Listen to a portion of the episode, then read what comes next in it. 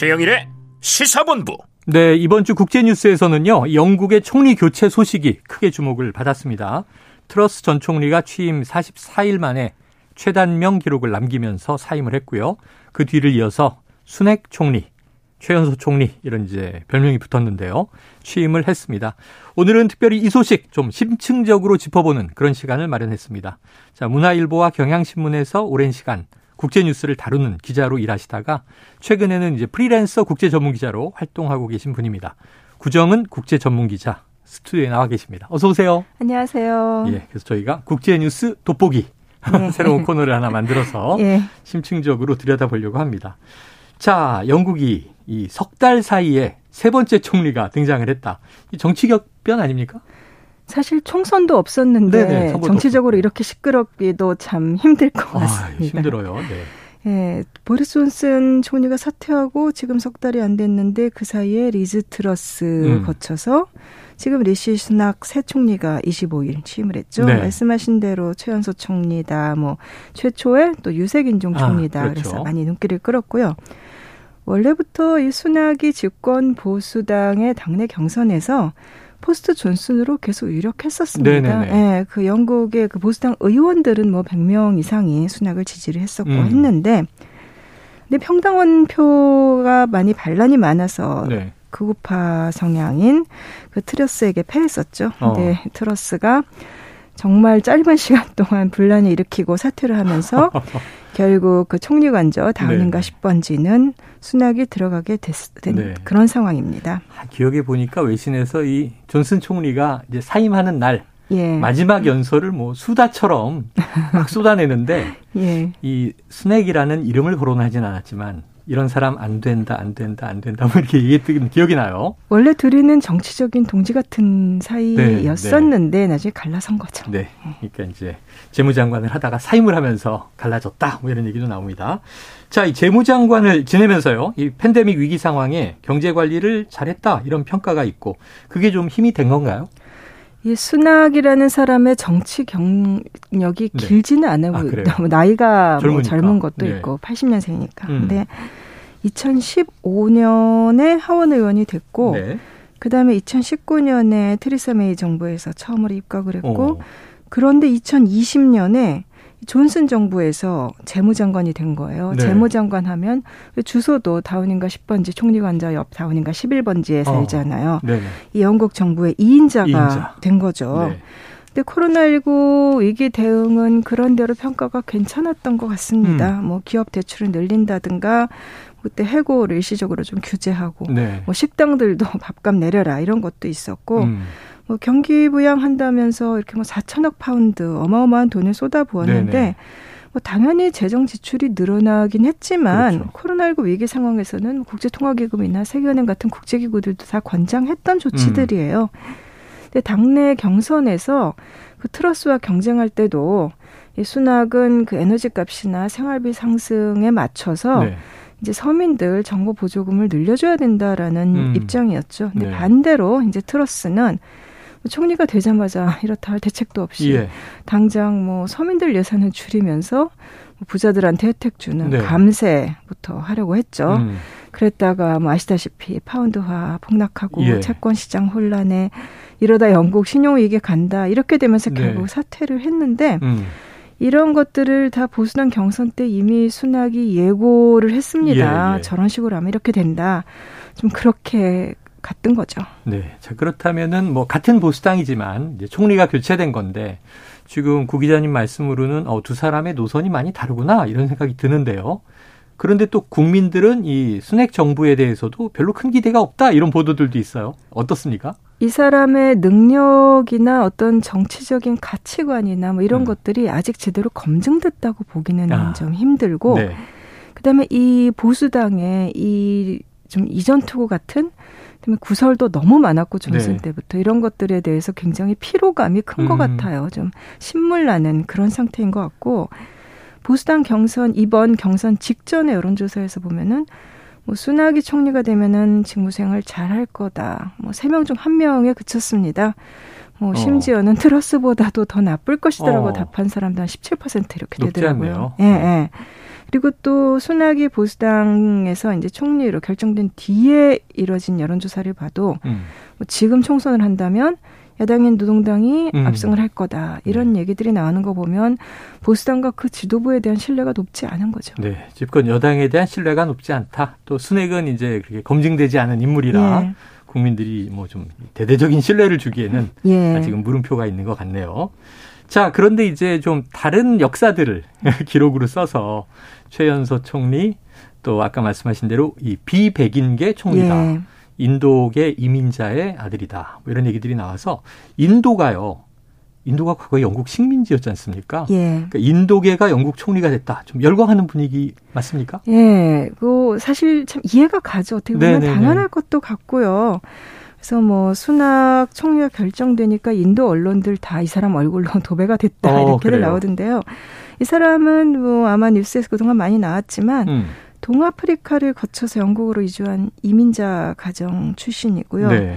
그뭐 아버지 어머니가 그 1960년대 영국에 정착을 했는데 아버지는 의사였다 그러고 어. 엄마는 약국 운영했다 그러고 네. 어려운 환경은 전혀 아니었고요. 네 근데 이 순학 본인은 영국에서 태어나서 영국인으로 자랐는데 그런데도 자기는 인도와 결합된 이중의 정체성을 계속 강조를 해왔습니다. 어. 다른 그 디아스포라라 그러잖아요. 네네네. 주민 공동체. 그런 것과 좀 성격이 좀 다른 것 같아요. 스스로의 음. 자기 정체성 규정이 뭐 예를 들면은 그 의회에 선서할 때도 네. 그 기독교 성경이 아니라 그 힌두교 경전, 어. 바가바드 기타를 놓고 뭐 선서한 적도 있고. 음, 종교는 힌두교인 거고. 힌두교도 오히려 처음부터 힌두교였던 것 같지는 않은데 네네. 2015년인가 뭐 인터뷰에서 나는 힌두교도가 되는 것에 개방적이다 이런 아, 말을 했고 그 다음에는 좀 정치적 선택으로도 보이는데요. 네. 그 힌두 종교 축제인 디왈리라는 게 있어요. 네. 근데 그거에 맞춰서 재무장관 관저에서도 그 디왈리 기념하는 촛불 켜기도 했고, 음. 그다음에 아내는 그 인도에서 태어나 인도에서 자란 인도 아, 사람입니다. 아, 네, 뭐 결혼도 아내 고향인 인도 가서 했어요. 아. 그래서 이 사람이 이제 총리가 되니까 나렌드라 모디 인도 총리가 트위터에 수낙 총리가 가교가 돼서 두 나라의 역사적인 관계가 현대적인 파트너십으로 갔으면 좋겠다. 뭐 네. 이런 바람을 올리기도 했더라고요. 자, 인도와 영국의 관계가 이 총리의 또 여러 가지 배경으로 예. 뭐 총매제가 될 것인가 지켜봐야 될 것 같고요. 그런데 뭐 단순히 인도계가 출세해서 뭐 기쁘다. 이제 비백인도 총리 된다. 뭐 이런 걸 떠나서 아까 잠깐 언급드렸지만 이 또 국가 간의 역사적 맥락이 있잖아요. 그렇죠. 네. 그 뭐 한때는 무슨 대영 제국에 뭐 해가 지지 않는다 뭐 이런 얘기도 했고 뭐 인도는 뭐 제국의 왕관의 보석이다. 사실 네. 인도인들 입장에서 얼마나 모욕적인 그렇죠, 그렇죠. 말이에요. 그렇죠.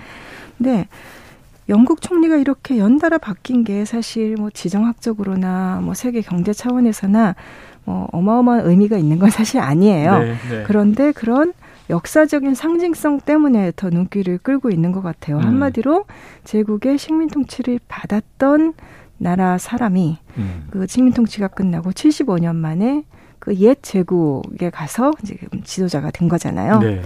뭐 인도 NDTV 같은 데서는 뭐 인도의 아들이 제국을 지배한다. 음. 역사가 순환하, 순환하고 있다. 뭐 이렇게 했고 또 다른 언론은 그 인도 그 힌두교 옛날 인도의 그 지배자들을 라지라고 불렀는데 네.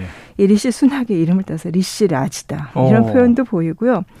또 그 디왈리라는 그 축제가 네. 지금 딱 시작이 됐습니다. 예. 24일 시작이 됐고 다음 날 수낙 총리가 취임하니까 음. 뭐 인도인들한테는 올해 최대의 디왈리 선물이다 이런 어. 얘기도 나오고요. 그래요. 근데 사실 이게 역사적으로 이렇게 상징적이긴 하지만 영국이 인도 앞에서 좀 의뢰 입장이 되어가고 있어요. 아. 그건 이미 전부터 뭐 영국이 유럽연합에서 나간 뒤에 각국하고 이제 자유무역 협정 다시 다 체결해야 음. 되잖아요. 그래서 그 우선적인 타겟으로 지금 인도한테 네. FTA 체결하자 음. 이렇게 좀 애원을 하고 있죠. 그래서 음. 4월 달에 당시만 해도 존슨이 총리였는데 네. 인도 방문해서 올해 디왈리까지는 FTA를 체결하자 뭐 이런 음. 얘기도 했었고요.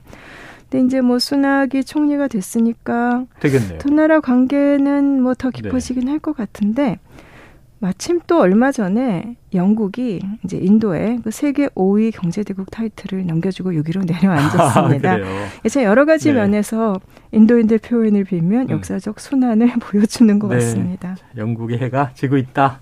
인도는 부상하고 있다. 자, 그런데요. 이게 또 이 그 순핵 총리를 보니까 초엘리트의 금수저다. 야, 아까 뭐 말씀하신 의사와 약사의 자제인데 우리나라에서도 뭐 엘리트라고 할 수 있겠습니다만 또 첫 유색인종 총리의 빛이 좀 바른 측면들이 있다.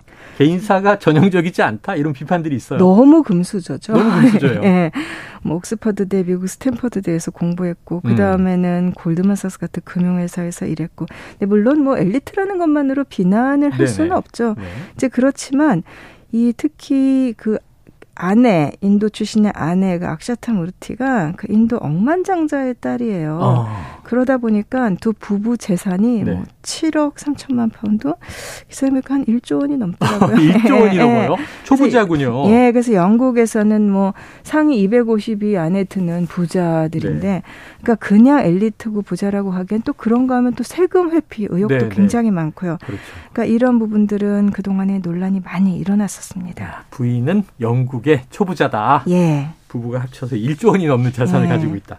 자, 전형적이라고 보긴 좀 어렵네요. 예. 자, 그러면 이제 아까 전략적으로 힌두교도들에게 어필하는 거 아니냐 이런 얘기도 해주셨는데 영국 내에 결국 유권자잖아요. 예. 이 인도계 공동체가 어느 정도 큽니까? 그 마지막 센서스가 2011년이었는데 그때 기준으로 보면은 인도계가 영국 인구의 2.3%예요. 아주 많진 않네요. 예, 그래도 뭐 적진 않지만 네네. 인도에서 갈라진 파키스탄, 방글라데시 이런 남아시아계로 범위를 넓히면 한 6, 7% 네, 정도. 네. 그럼 적지 않죠. 음. 예. 인도계 대부분이 뭐 잉글랜드 그 중에서도 런던에 많이들 살고요. 런던은 7% 가까이가 인도계입니다. 네. 음. 알겠습니다. 자, 이게 어유 시간이 너무 잘 가요. 재밌네요. 자, 마지막으로 하나 좀 여쭤봐야 될 것 같습니다. 그렇다면 이제 트러스 전 총리 정부에서 스낵 총리 정부로 바뀌었으니까 무엇이 달라질까요? 사실 제일 관심을 갖는 게 경제 정책 어떻게 할 거냐 네네. 이건데 발표를 원래 해야 되는 시기가 있어요 영국 음. 총리가 음. 근데 그거를 가을철 경제정책 발표를 2주를 미뤄서 네. 오는 이다 그러니까 11월 17일에 하니까 아마 그때까지 좀 지켜봐야 될 것 같은데요. 음. 이 발표를 미뤘다는 것 자체가 좀 준비가 안 된 거 아니냐, 아. 고민이 많은 거 아니냐라는 예측도 나왔는데 네. 그 부분에 대해서는 좀 더 신중하게 정책들을 짚어보기 위해서다라고 해명을 했고요. 네. 영국 내 그 영국 국민들 입장에서는 뭐 연금 문제 같은 예, 거, 예, 중요하죠. 연금을 그 인플레 연동시키겠다라는 게 트러스의 입장이었어요. 근데 음. 트러스 같은 경우는 물가가 상승해도 임금은 못 올린다. 네. 연금은 물가가 상승하면 올려주겠다. 음. 이거는 자기 보수당의 지지층이 네. 고소 그 고소득이고 또 백인이 많은 연금 생활자들이기 네. 때문에 이렇게 한 건데 수낙 같은 경우는 가장 취약한 사람들이 보호해야 한다. 음. 보수당이지만 그런 식으로 얘기를 많이 했었습니다. 그래서 네. 아마 이 부분들 영국인들은 관심이 많을 것 같고. 네. 그다음에 법인세를 원래 인상하기로 돼 있었는데 음.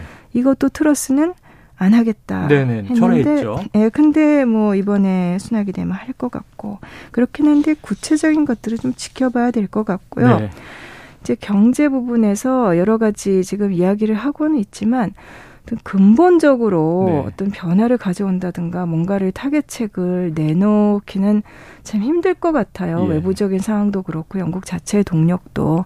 그래서 그런 부분에서 어떻게 보면은 기대감이 음. 조금 적은 것 같기도 합니다. 네. 아까 말씀하신 대로 참 처음에 말씀 주셨지만 중요한 게 선거로 선출되지 않은 총리, 예. 존스 총리가 물러나고 트러스 전 총리 물러나고 세 번째 총리가 됐습니다만, 근데 이제 여론은 지금 즉시 총선거를 한다면 네. 야당이 승리할 가능성이 높다 그러셨으니까 보수 당에 대한 신뢰도 많이 떨어져 있는 것 같습니다. 자, 청취자 2919님은요, 국제 뉴스 코너 마치 기다린 듯 반갑습니다. 넓은 세상을 자세하게 알려주는 구정은 기자님의 차분한 분위기도 마음에 듭니다. 이렇게. 어우, 다행이네요. 말씀 주셨네요. 자, 오늘 말씀 여기서 정리하도록 하죠. 지금까지 구정은 국제 전문 기자였습니다. 고맙습니다. 감사합니다. 네, 저는 입으로 다시 돌아오겠습니다.